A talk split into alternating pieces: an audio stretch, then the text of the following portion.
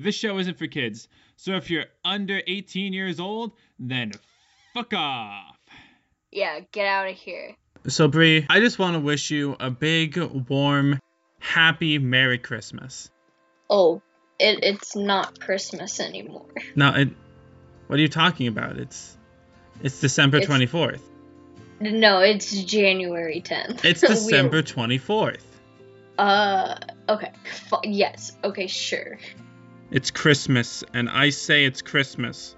So it's Christmas, damn it!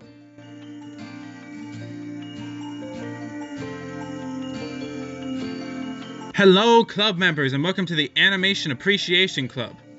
Today we watched... A Year Without a Santa Claus. And porn. Oh boy. Because today is Christmas. And here at the Animation Appreciation Club offices, we think Christmas is just a little bit too innocent. Yeah, it's been too innocent for too long. So, forfeiting possibly any way that we could get a sponsorship from any company that isn't ExtremeRestraints.com or Adam and Eve. Hit us up, babies. We're watching A Year Without a Santa Claus and Made in Dream. It's Maids in Dream. You didn't fucking plural. Fuck, I don't know things. Yeah, because there's more than one. Yeah, but it's also like broken English. Like, this is a really bad anime. Oh my god, it's not good. It's really not. I know at the beginning of all of our episodes, we have the little thing that says, if you're under 18, don't watch this. But if you're under 18, really don't fucking watch this. We are going to be talking about literal pornography.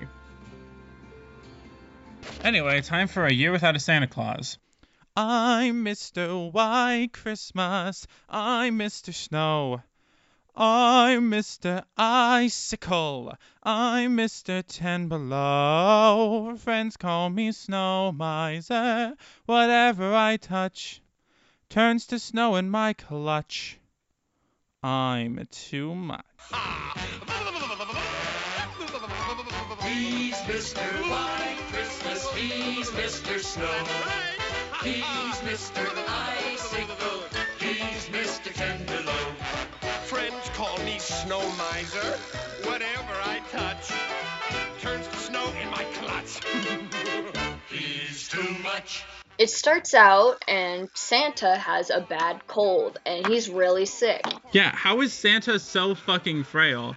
He is like this immortal being, this immortal gift golem. Yeah. And this immortal gift genie, and he's just like, you know, I got a cold. He works one day a year. His elves do the rest of the fucking work, and he's like, I'm sick. I'm calling in. I'm sick. Everyone cancel Christmas. When's Christmas? Tomorrow? Fuck. Yeah, and then... And it's like, it's kind of a misnomer, because like... And this is a spoiler for a movie that was made in the 70s. 74. The year ends up having a Santa Claus. Oh, boy. How could you spoil this for me? You know, the whole conflict is that Santa doesn't want to do things this year. But then people are like, hey, Santa, you're pretty cool. Then he's like, well, I guess I'm pretty cool. Because him and the doctor are both like, you know what? No one really cares about Santa anymore. Like, no one believes in Santa, which doesn't make sense. Because in a world where Santa exists, where do the adults think these fucking gifts are coming from? But and then, like... Later on, we discover that belief in Santa is just kind of like a normal thing for adults to have in this universe. Yes. And like most of the time when kids don't believe in Santa, it's because their parents haven't properly described it to them. Or in the case of, what was his name? Iggy? Or Ignatius Thistlewhite. Yeah, that dude. I'm going to call him exclusively by his full name. Oh no. So Ignatius Thistlewhite, he was just like, I'm being rebellious, and I don't understand Santa Claus, so I don't believe in Santa Claus. And then his mom, his dad, and Santa Claus himself all sing a song that's just like, dude, why wouldn't you believe in Santa Claus? I believe in Santa Claus. They're straight up like, it makes things worthwhile. So Santa is very important in this world, because without him, things aren't worthwhile. And this isn't a snowless place. But, like, to be fair, the initial conflict of this film ends really quickly. Like, A Year Without a Santa Claus, it's kind of a misnomer because it's not really Santa's story. You know, like, Santa is a part of it, but it's really more a story about, yeah, Jingle and Jangle the elves. I fucking love them. Who go on this whole thing of, like, so Mrs. Claus is like, hey, Santa's sick, but he's really just being a little piss baby. Yeah. So he's being a pussy boy. And that's a direct quote.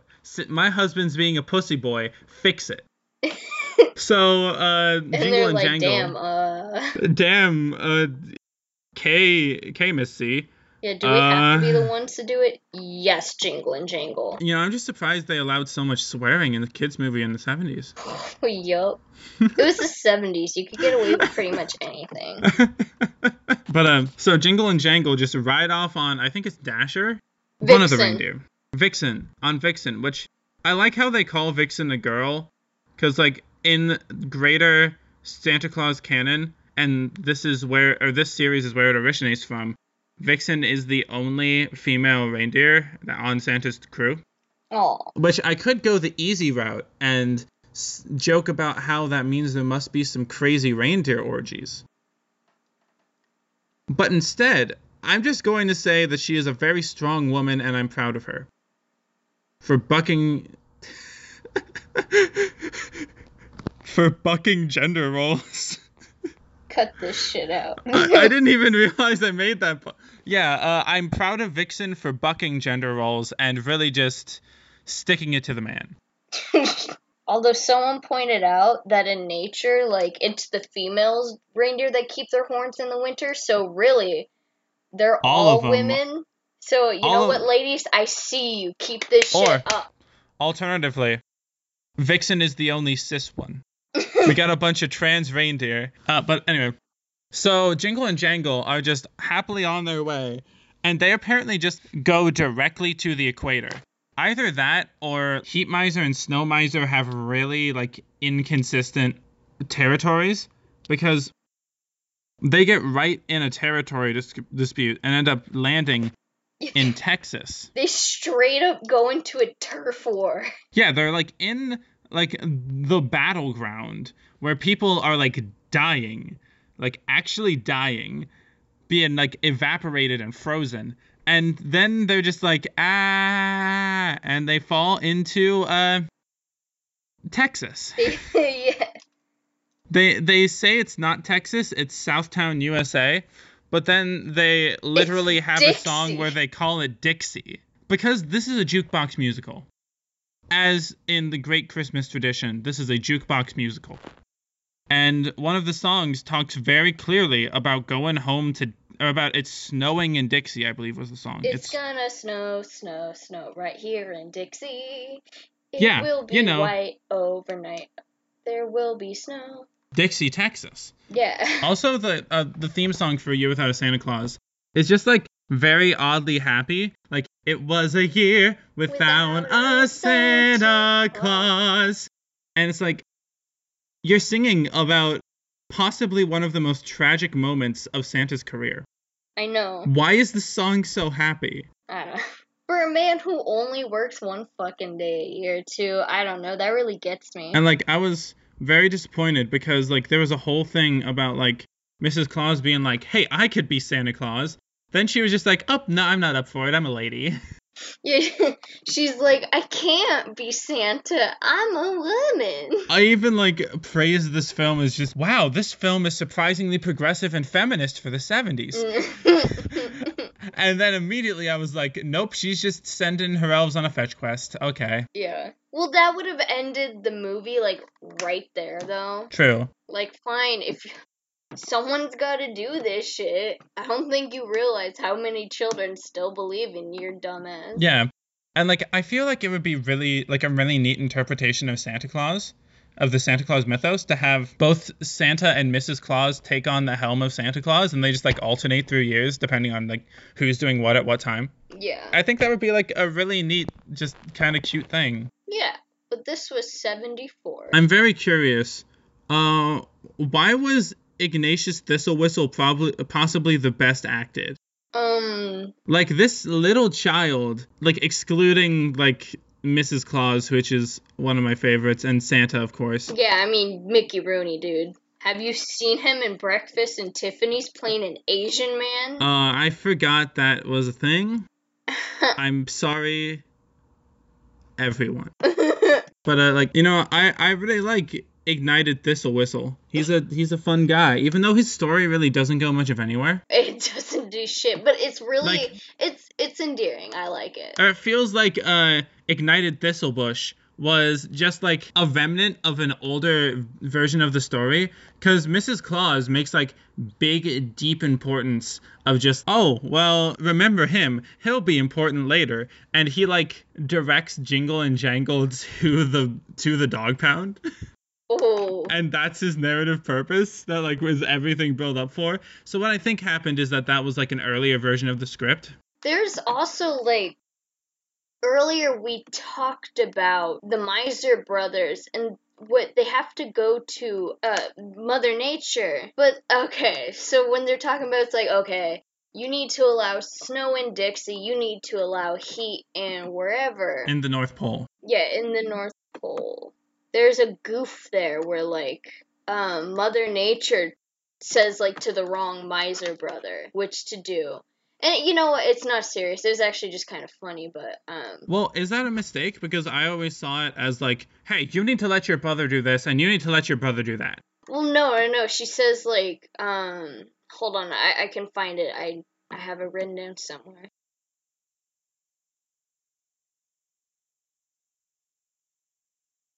Also, it's revealed in the follow-up to A Year Without a Santa Claus, A Miser Brothers Christmas, which exists and is real, and came out in 2006, that Heat Miser and Snow Miser are half-brothers, which means that either Mother Nature got divorced twice or is sleeping around. Oh, yeah, Snow Miser refers to Heat Miser as stepbrother, but then, like, he just says brother, and it's like, but they both call, like, Mother Nature just mom, and it's like, I'm confused, but it's probably just in the semantics. In the sequel that doesn't exist, they clarify that they're half brothers. Oh, okay. In, like, that from, like, 2003, you know, back when Rankin and Bass were both very, very much dead. Also, why are the Misers twice Mother Nature's size? Like, Mother Nature is just, like, this tiny old lady, while, like, Heat Miser and Snow Miser are just, like, these fucking giant behemoths. Like, I'm talking titans from Hercules, like the Titanomachy. How did she push these out of her loins? You know, maybe they came out, like, really small as babies. Like, I was very excited for Mother Nature because I didn't remember at all what she looked like. And I was so happy when she just looked like a good mom. Like, she is a quality mom. Yeah. Mother Nature? She's like, oh, mom. No, they're like, oh, I don't think they mean much trouble. And she's just like, no, they're little shits. And then, like, Jingle and Jangle end up not being the ones that take Vixen out of the pound. Santa Claus does that. Oh, boy. Oh yeah. Also, okay. So when there's snow in Southtown, we see that, but we never see any warm weather in the North Pole. Like, yeah, we don't see a sunny day in the North Pole. Heat Miser got fucked. Like, we know who's Mother's favorite. Well, they say specifically that Snow Miser was Mother's favorite. Like, Heat Miser complains about that. So I think that's just... I don't think that was intentional, but it's really fucking funny. And also, Vixen lives in the cold, so by being in the heat for so long, it's like, oh no, she's gonna die. So... But they go around the entire world. Yeah, also, Santa Claus puts Vixen in blankets when she's being retrieved from the pound. Oh boy. Why are you putting Vixen in blankets? She's supposed to be cold. Just to smother. Is he trying to, like, give his dog a heat stroke? I mean, then you don't have to pay, like, the registration fees. I mean, that's... I guess... You know what else? It was super surreal hearing Elvis be sung by a small little girl child. Because, like, after Santa is like, whoa, wait a minute. People do believe in me, and I'm important to people. Fucking... Santa throwing his fucking fit. He was still like, I'm sick, and I don't want to deal with it. And so all across the world, everyone is just like, hey Santa. Like, fucking, you know what you should do? We should give you gifts. I know you work one day a year, but you deserve a raise. Yeah, and so like all of the kids, little boys and little girls, little neithers, all go. They're all like just giving presents to Santa, which is it's nice and it's sweet. They exclusively say some of them don't even have money, so they're just like desperately trying to make them some shit, and it's like, Santa, look at the distress you put children in. Yeah, and then finally he's like, well, time to do a Santa. Yeah, time to do the job that I only have to do one day a year. And then the Southtown dude was just like, earlier in the film, if you make it snow in Southtown, then I will call all of the other mayors of the United States and make Christmas an official national holiday. Honey. So this is the origin of Christmas being an official national holiday. You know, not the overt attempts to over-Christianize our nation throughout the decades, as opposed to being a secular nation as the founding fathers envisioned. No, it's because Santa. In this movie, he's claiming that it hasn't been a national holiday, but Santa's been working for the entire world for many fucking years at this point. Yeah, since he was a young man. Yeah, back in 74. Like, since he was back in 70. This is 74. Since he was, like, in his 20s. Because, like, the Santa from Santa Claus is Coming to Town is in, like, his 20s. Oh, yeah. No, it starts when he's, like, an infant, too. He was raised by the Kringle elves to be like, and we're getting into some expanded universe shit, so if you don't understand this, that's fine, just watch the entire Rankin and Bass cinematic universe. Yeah. He was raised by fucking Kringle elves to just go and make toys for, like, his whole thing was that he was taught from an early age to be the most giving person in the planet. Yeah. And somehow and everyone was already celebrating Christmas. Like, Christmas was such a deep holiday in, like, everyone's lives. So why wasn't it a national holiday? Like, it isn't a religious holiday in the Rankin-Bass universe. Santa Claus actually exists. Yeah, I mean, it's Santa. If anything, it goes against the 10 Commandments, because that might be considered praising a false idol. Santa is the one true God, so the 10 Commandments can go suck a dick. They can eat my entire ass. Also, in the little kids giving presents to Santa Claus thing, for some reason, like, they gave all of the other races, even the races that are known for having, like, different eyes from Europeans, just, like, European-style eyes, but they gave Asians and Native Americans, like, little almonds without any whites or anything. And I just, like... The movie's 70s is showing, and I don't like it. This movie is timeless except for that moment, where it is extremely not timeless. It is 100% timely to the 1970s. Yeah, it's extremely 74 right there. Like, and it still has a good message of just like, hey, be good to each other, have unity. But also, maybe just, like, portray the Asian characters like other people. No, it's fine. I think it's because, like, they did literally, like, no other racial differences besides skin tone and some of them having different eye shapes. Oh, and, like, the clothes. But, like, it feels like doing the super squinty eyes is, like, in the same vein as giving the African characters big red lips, you know? Like, I feel like that's energy. That's just accurate. No, that is 100% same energy. Yeah. And both, like, would make me uncomfortable. But, like, we were mostly out of the minstrel show phase of the United States at this point. And we were just kind of into the Asians aren't really people phase.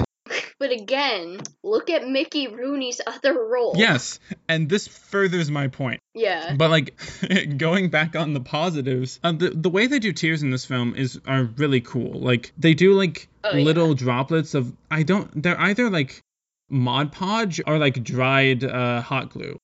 But, like, just little, like, physical droplets. And that's such a neat way to do it. Yeah, I agree. That is something I think I've always noticed, is how... It's super clever. Ooh. And they still, like, do little scenes of, like, oh, the teardrop falls on the page and it sprinkles into other teardrops. Yeah, and it's kind of shiny, but the page gets wet, and it... Yeah, it's a whole thing, and it's so nice. And, like, these films, say what you will about the other non-stop-motion Rankin-Bass productions. A lot of them are horseshit, but the stop-motion ones had so much care and so much effort put into them. Like, there's a reason that the mere style just screams Christmas. There's a reason that SpongeBob did a special imitating these things. Yeah. Like, this stuff, the Rankin-Bass specials, good or bad, is a genuine part of Americana. Well, there's a reason they're played nonstop every December. Well, okay, it's like every year when you're watching Christmas movies on TV, which are the ones that are played the most? Santa Claus Is Coming to Town, Year Without a Santa... It's always the Rankin-Bass. Okay, MacGuffins can come in. Or this film is like, the Rankin-Bass specials, they are... Yeah. Every pure year American when you're culture. Watching TV, what are the ones that come on, like, every day? Year Without a Santa Claus. Santa Claus Is Coming to Town. Shut the fuck up. Rudolph. And then, like, the Grinch. Yeah. It's always... Oh, there's an airplane. I live 2 miles from the airport. Yeah. This is going to be a great experience for recording the porn part. Oh, sweet Jesus. Just like planes flying left and right while your cats are meowing in the background. But anyway, like, these films, I think, for both the best elements and the worst elements, are American culture. Oh, yeah. Like, they are the thing that sort of brings a great deal of America together. Even if you're, like, not into Christmas, you definitely know these films, because they've left such an impact on America as a nation, on the hearts and lives of so many people. And the cat is trying to interrupt me, but I won't let him get a word in edgewise. Shall we move on to the porn? I guess. Let's do that. We might have to refilm parts of this. No, it's fine. It's fine. Now, let's look at the porn after these messages. We'll be right back.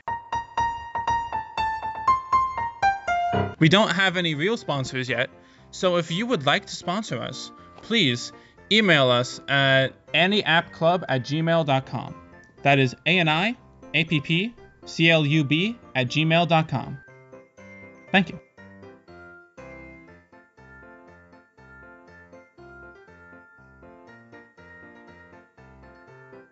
So now we're going to do Made in Dream, but I really don't want to sing about porn. So instead, I'm just going to do the Heat Miser song, because I don't know if you know this, Heat Miser's pretty hot. We all know this. I'm Mr. Green Christmas. I'm Mr. Sun. I'm Mr. Heat Blister. I'm Mr. 101. Friends call me Heat Miser. Whatever I touch starts to melt in my clutch. I'm too much. He's Mr. Green Christmas. He's Mr. Sun. He's Mr. Heat Blister. He's Mr. 101. They call me Heat Miser. Whatever I touch starts to melt in my clutch. He's too much. Thank you. So, Made in Dream. Again, children, kids, go away. Asexuals who are, like, repulsed by sex. We are going to be talking about graphic depictions of sexual behavior as done by cartoon characters that we can only assume are of age in our United States of America. Oh my God, they never say. They never say the age, but considering they're all working adults, I think we can assume. Oh, yeah. You know what? I guess that's true. They don't really look that young. They kind of look like the average 18. Yeah, they look like 18-year-old fetish girls. Yeah. But, like, they don't look very young, but they're all so short. Yeah. Like, they do one shot at the beginning that's, like, pulled out camera of the master and all of his slave women, and Yeah, this shit becomes a lot creepier when you say that they're slave women and not maids. But I'm not gonna lie, I'm kind of into it. But they seem to like it, which is strange. I mean, I don't think it's strange for grown women to like sex. Well, but the slave part. I mean, I relate. But it's like legitimate slavery. They're like, no, our only purpose is to like help people from other worlds find like what they fucked up on and then get back to their job. And we just stay here and deal with it. It's okay. We all get that way when we're in subspace sometimes. Yeah, sometimes it'd be like that. Can I just, like, kind of start with, there's a lot of still frames of faces. Like, their faces don't move very much. And they're always terrible. Like, they have some sort of, like, debilitating, like, vegetableism or something. Yeah, it's always like, some of the animation here is not very fluid or good. I can tell that the budget's not. It's like, they had a few Chuck E. Cheese tokens. It's like the faces, there's not a lot of movement besides like from one facial expression to a completely different. It's just like a bunch of still images. It's not cool. It's not good. It's all stupid and bad. No, and I don't like the coloring job. Like the coloring's god awful too. Where like they all look dead, and that is just something that you have to deal with, I guess, when you're critiquing anime. But also I think each character is based off of like a different fetish, but it's not like common fetishes. I didn't totally get that. I mean, I could kind of see where they tried, but they didn't do a very good job if that's what they were going for. Well, like they have big titty innocent girl with glasses. They have sword girl. They have like brash sword girl, you know, Rainbow Dash with a sword. Yeah. They have clumsy dweeb. They have Lolly, which it's weird to call her a Lolly because, like, she 100% acts like a Lolly, but she still has, like, a fully developed normal human body. Like, she is by all means an adult. She just kind of acts younger than she is, which, I mean, if that's how you live your life, then go I mean, maybe she's, like, developmentally behind. I mean, she might be. Like, you know, maybe she has autism, and maybe this is, like, the autism slut representation that we need. God knows I can't be that all the time. I've got other shit to get done. I've got other shit to do that isn't sex. That isn't pornography. Like podcasts. Yeah. I'm running 3 podcasts while I'm in college. Kill me now, Brie. Yeah, I'm taking on far too much work. Anyway, you know, something that didn't really, that like boggled the mind. Some of the characters wear like normal maid outfits that are just like maid outfits. But then like a good majority just like have weird wacky colors like yellow and purple, and I don't know why can't this isn't how maids work. They need to be uniform. They need to be uniform maids. and then like also what was it in the beginning he supposedly drank? Like medicine juice. Why was there just like a whole like beer stein of it? Klutz girl being klutzy and weird. Also, he drinks like the whole thing before getting sick. That's take just an one anime sip thing. And be like, ugh. That's just an anime thing, dude. I mean, yeah, when she's like saying like it's kind of not my fault. He should have tested it first. She's right. Yeah. Next, like the one of the first things that comes out of their fucking mouths. Oh, and I should preface this by saying, this is the afterlife, I guess. Our main character was hit by a car, and I've watched all the episodes of this. It doesn't come to a conclusion satisfyingly. He just kind of moves on, and that's it. You know, we might watch the other episode next year, you know, for Christmas. Maybe. But, like, so the girl, one of the girls, like the smart girl, the girl that's the leader, fucking goes, "This place is everywhere and nowhere at the same time. Like, fuck you." That's not an answer. You know, just like, fuck you. That is not an answer. If you want to say it's the afterlife, it's perfectly fine to just be like, bitch, you dead. Yeah. If you can't say bitch, you dead, then they just be like, some Hellraiser shit. And like, because that's like in Hellraiser, it's like, what are you? We're angels to some, demons to others. And it's like, okay, I guess that makes sense when you're dealing with, like, Cenobites where you had, like, you just opened this weird-ass puzzle box. But here it's like, he just wakes up after getting hit by a car, and he's like, where am I? And they're like, how about we don't answer this place is everywhere and nowhere at the same time.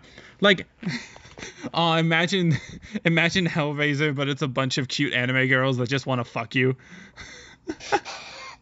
No, thank like you still have to like cut your wrist open on fucking like a nail or something. Just like you still have to bleed. It's just like, ooh, but, master, what's that? And it's like, oh Jesus, I did not want this. Oh master, I spilled my drink. I spilled your drink, and I'm on the ground. I sure hope you don't pull down my panties and fuck me in the ass. It's like, I did not want to open that. I wanted the Cenobites, not like weird ooh girl. Well, master, we're angels to some and demons to others. Ooh. Ooh. Ooh. Like, the budget of this shit was like 5 yen. Yeah, no, this was like a couple Chuck E. Cheese tokens they found in kid vomit. Oh, no, like, do they have Chuck E. Cheese in Japan? I don't know. I don't think they do. This was a Japanese production. I mean, I'm pretty sure their version of Chuck E. Cheese is the Suicide Forest, so. As in, Logan Paul goes there. Man, we've gone a whole year without him filming dead bodies. I'm proud. I'm not. Because he shouldn't have fucking done it in the first place. Also, didn't another creator, like, film a dead body directly after him and basically get away with it? I don't remember. That was, like, a year ago. Yeah, it was too long. I can't say I really remember. Because it's like, I was just kind of like, this is some dumb shit going on. How do you not realize that's... Oh, hi, plane. I live like 2 to 3 miles from the airport. Thanks, plane. You know, it's really quite nice that you stopped in, and I really like hearing your input about porn. That airplane had some strong opinions. Yeah, that plane, like, I think he really enjoyed it. You could see his penis from the sky. Yeah, you could see the plane's dick. Frankly, I'm feeling inadequate right now. Frankly, I'm feeling horny. This episode is this episode is going to keep us from getting any monetization outside of like Patreon and like Pornhub and like ExtremeRestraints.com. Good. Which, I mean, if you want to support us, go ahead. Anyway. Do we post this on YouTube? No, of course not. Why would we? We say fuck like every other minute. This is true. I just thought that it's like, even if we don't get taken down, it might reach a different audience too, but... No, we post this on SoundCloud, which allows for explicit material as long as it's tagged. Okay. And on... because, like, their system is very much based on, like, what tags. So, like... If your tag has NSFW and porn in it, then they won't show it to a child. Hey, YouTube, trust your fucking creators. And then iTunes literally has podcasts about porn and sexual safety. So we're good. We're 100% good. So I forget exactly the ending of this shit, but I feel like one of these maids is his dead girlfriend. Oh, yeah. Like, you know, it very much feels like subtle. One of these, like that, like the leader girl. The purple hair bitch. The only one he doesn't fuck in this episode. He only fucks 2 of them in this episode. She's the only one he doesn't fuck throughout the entire series. There's 3. There's 3? Who's the third? Oh, yeah, he double teams. Yeah. Yeah, I forgot about that. Yeah. Oh, and I almost forgot about it. Like, this show is just full of a bunch of pans, which are, like, the cheapest thing to do digitally. There's, like, this one... It's just a bunch of looping animation. The sex scenes, like, it's not good at all. And everything that isn't a genital is, like, stationary. Oh, my God. Like, the faces... It's not good. Even when, like, the heads move, the faces don't always move. It's super weird. And, I know. It's, like, the facial... They're just, like, frozen. And it makes no sense. They're frozen because the nut too good. And, and they go on for, like, a weird amount of time. And, like you said, it's just, like, this They go on like, for, like, 3 scenes. I've already nutted twice. Yeah, it legitimately will show, like, 3 or 4, or 2 or 3. Not quite that bad, but it's, like, it's still going. Like, and it's, like, okay, at this point, it starts at about the 10-minute mark. It starts at about the 15-minute mark. It starts halfway through this shit. The first sex scene is halfway through the fucking story. Yeah. Throughout the whole episode, the pacing's really weird. I don't know whether to call it bad. Like, instead, the pacing should have been, like, Maid does something bad early on. Oh, no, she gets punished. Maid does something bad early on. Oh, no, she gets punished, like, earlier on. Or even, like, just like a bunch, have the first half just like dedicated to seeing how the maids fuck up, so that it can be like that dom fantasy of like, oh, these are why these girls must be punished. I will punish them with fuck. Which doesn't even make that much sense. But it's dude, like, it's a dom thing. Like, this is all just like one big dom fantasy. Well, and yeah. Like, it's BDSM. But at the same time, he makes a weird comment later where he's like, if I'm not stopped, I'm going to keep forcing them. And it's like, you know, I didn't really get that vibe from them, but if that's what you think you're doing, if you think you're raping them, holy shit. Like, he believes that. And it's like, okay, that is, you need to do something. I guess it feels, I guess then the only person not consenting is him. Weird, but he thinks. So technically, like, he thinks they're not consenting, but like, it's clear he doesn't want to do this, and he is the only one that doesn't consent. So he thinks that he's raping these women, when in truth, he is the one being forced to have sex. Yeah, because he doesn't mean to. It's just happening in his sleep. Exactly. Also, I was oddly transfixed on the pubes. A problem I have in my everyday life. His body is completely hairless, except for... No, that's not what I wrote down, because that changes. That's not always true. Oh, sometimes he has pubes, sometimes he doesn't have pubes. Sometimes everyone has pubes, sometimes they don't have pubes. Sometimes the pubes go around the vagina, sometimes the pubes are only on the front of like the crotch above the vagina. Sometimes it's really neat and trimmed, sometimes it's really bushy and shaggy, sometimes it's light, sometimes it's very dark. Like, and everyone's pubes are brown. Yeah, I wrote down that like the anatomy is kind of off too, because there's like one point where like the vagina was like too high up. Oh yeah. And I'm like, what?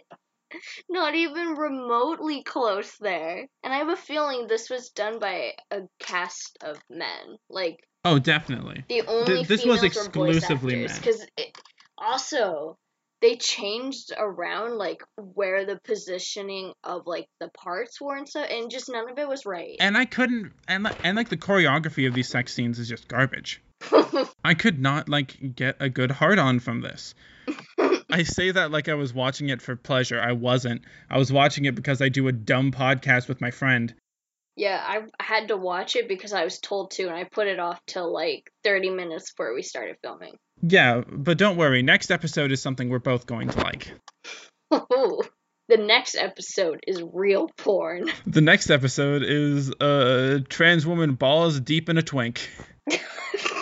Balls deep, ass to mouth, mouth to ass to mouth again, ass mouth to ass, mouth to ass to titties, ass, mouth to mouth, resuscitation, 69ing, 96ing, ass resuscitation, ass to ass resuscitation. We have it all, and you'll see if you stick around to the end of the episode.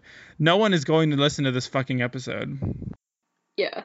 But like, and then like in the first sex scene, this dude, he just puts fucking whipped cream on her pussy. Oh, I thought like, about that. I'm like, no! This is like whipped cream that's like in the can of like shaving cream, which I assume that's a Japan thing. Yeah.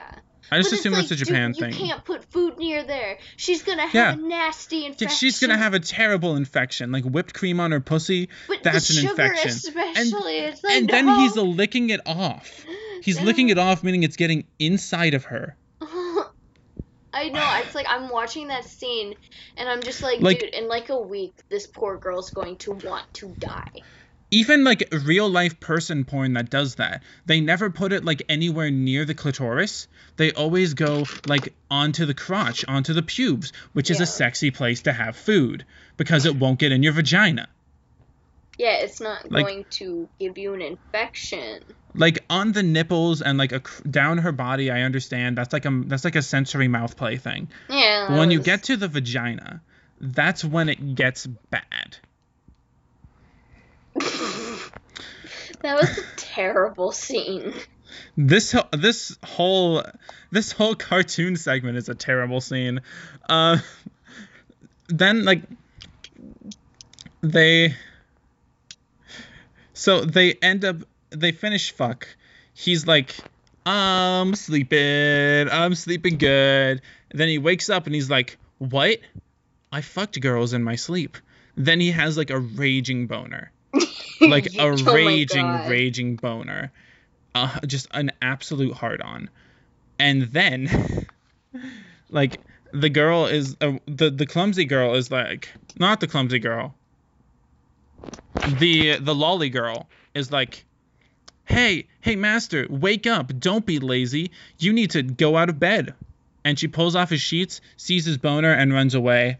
And she gets punished for that. Like, the whole thing is, like, earlier in the episode, she's like, hey, we should go pick herbs together. And he's like, yeah, I'd love that. Let's do it every morning. And so she tries to wake him up, and he's like, no, I need to sleep because I'm embarrassed by my boner. It's a beautiful scene. It really is the height of anime history. And she's like, is that his dick? But they don't say dick. They always say thing. Dick. Oh, yeah. They bleep out the word, the Japanese word for penis in pornography. But they don't bleep out when they said cock earlier. No, they don't. I'm assuming it's a euphemism thing. But then why not? It's probably a contextual thing, honestly, because Japan is such a contextual language. Yeah, I'm guessing we just don't get it. This brings to another thing where, like, there's surprisingly little anal in this. Disappointing amount. No, let me explain. The anuses are some of the best rendered parts of the bodies. That's not saying much. Whenever we see them from behind, their anuses are, like, plump, prepared, ready to get fucked. Oh, my God. Like, this is an anus that has been through the ringer before. Oh, my God.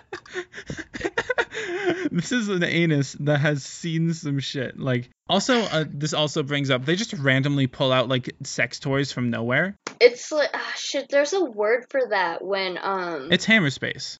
Yes. They pull sex toys out of hammer space, which I think is the way I would use hammer space, let's be honest. But, so, fucking, there's, like, one scene of anal in this. And it's when the lolly girl is being punished. There's like maybe two shots of anal, but I really thought there was going to be way more anal in this. Maybe the second part is full of anal. Hi, plane. I live 2 miles from the airport. That's today's running joke, kids. It's every episode's running joke, kids, because I live 2 fucking miles from the airport. This never stops. And then, like, just too many panning shots of looping animation. And then, like, there's a lot of reused animation. Right before Lolly sucks his dick, which that's, like, the last thing she does is she sucks his dick. They end up 69ing. Yeah. But his dick is the size of her head. That's like a weird thing with this. Yeah, it's just, there's no proportions. Like horse cock. Yeah, sometimes he has a dick the size of the Eiffel Tower, and then, like, the last shot is just like them, like, just he wakes up again and is like, "No, I fucked her. That's not good." And then, like, they pan out and, like, light, and then they pan outside where they're panning up, I think is, and then the panning on, like, the tree section is stuttering. Which I think might be an issue with the video compression that we got. Because, that's true. We had to find this from a very, very poor third-party site. No one remembers this. They never released a DVD version. This is almost lost media. I could find one source for it. There's also an English dub that exists. Somewhere. Yes, and I think it's official. I'm not sure. I'm scared if it is. But it feels official just because of how poor it is and the fact that this was, like, early, like, American time for anime. So they were like, yeah, let's fuck it all up. Yeah, just So this was bad. Want to move on to final thoughts? Okay.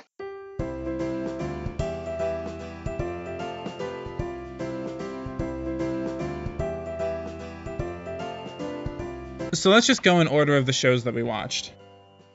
A Year Without a Santa Claus, whether for better or worse, is a perfect descriptor of American culture. It's timeless, yet very timely to when it came out. It has so much meaning and so much selflessness in its walls, but it still has a lot left to do.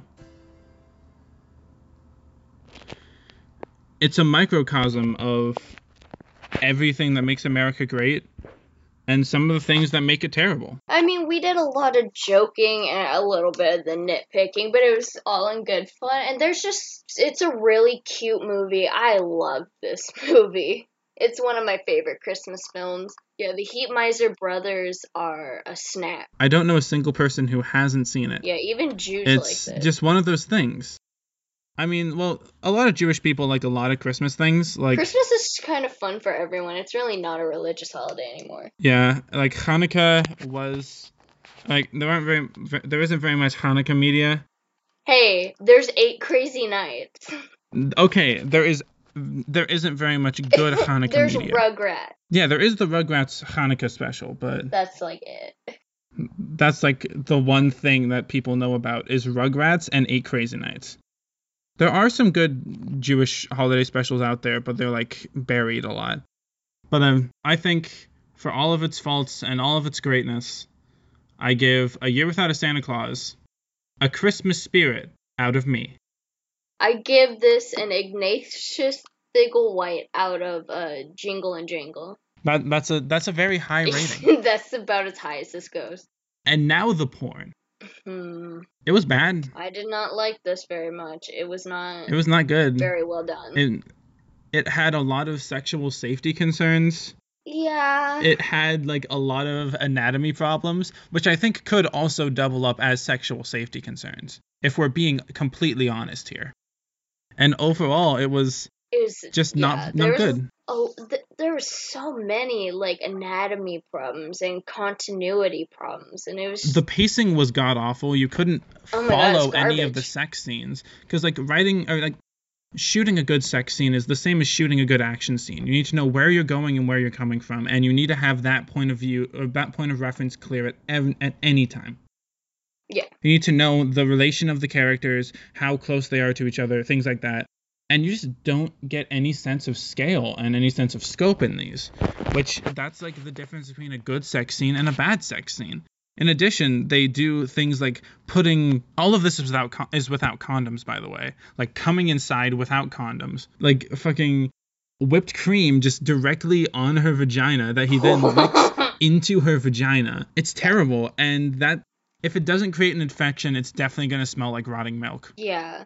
I mean, that could be a really serious infection, too, that could lead to, like... Because that can spread, and your organs are, like, a little bit up. Yeah.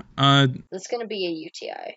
In addition, there's no real pacing, and all the little bits of story that they do have is so, like, thrown to the wayside, despite it taking up literally half the film. I say film like it's a piece of garbage. Art. I mean, it is a piece of art. It's just not good. And so... I think I give Made in Dream episode 1 of 2 a sexual safety concern out of sex ed. I give this a whipped cream out of vagina.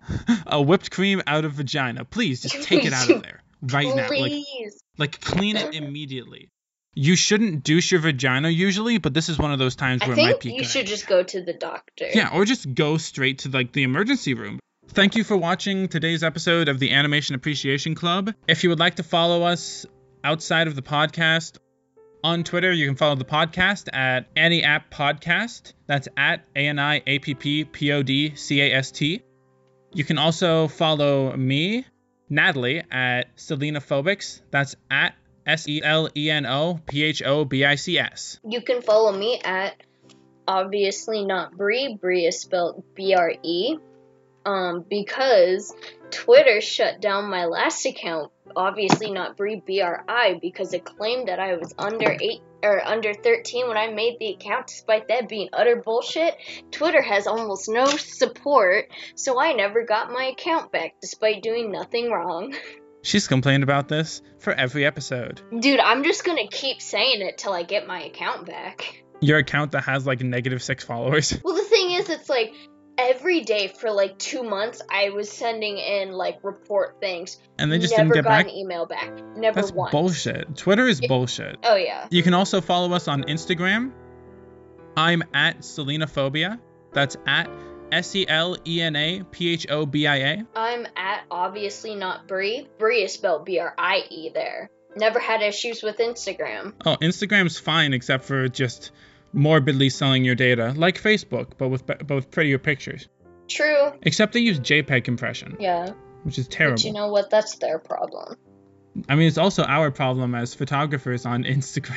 Well, that's your problem. I don't really post on Instagram besides pictures of my cats.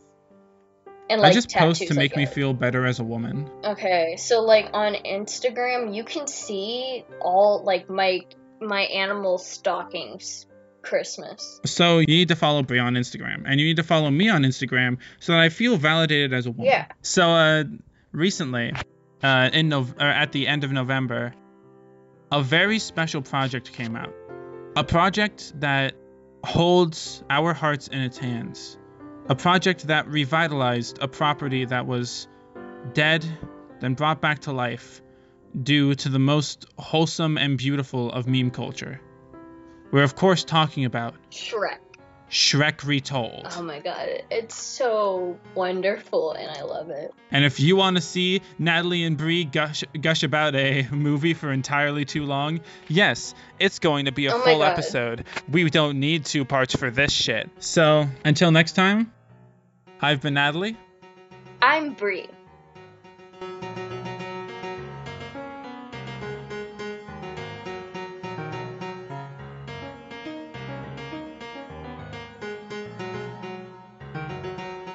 And keep on watching.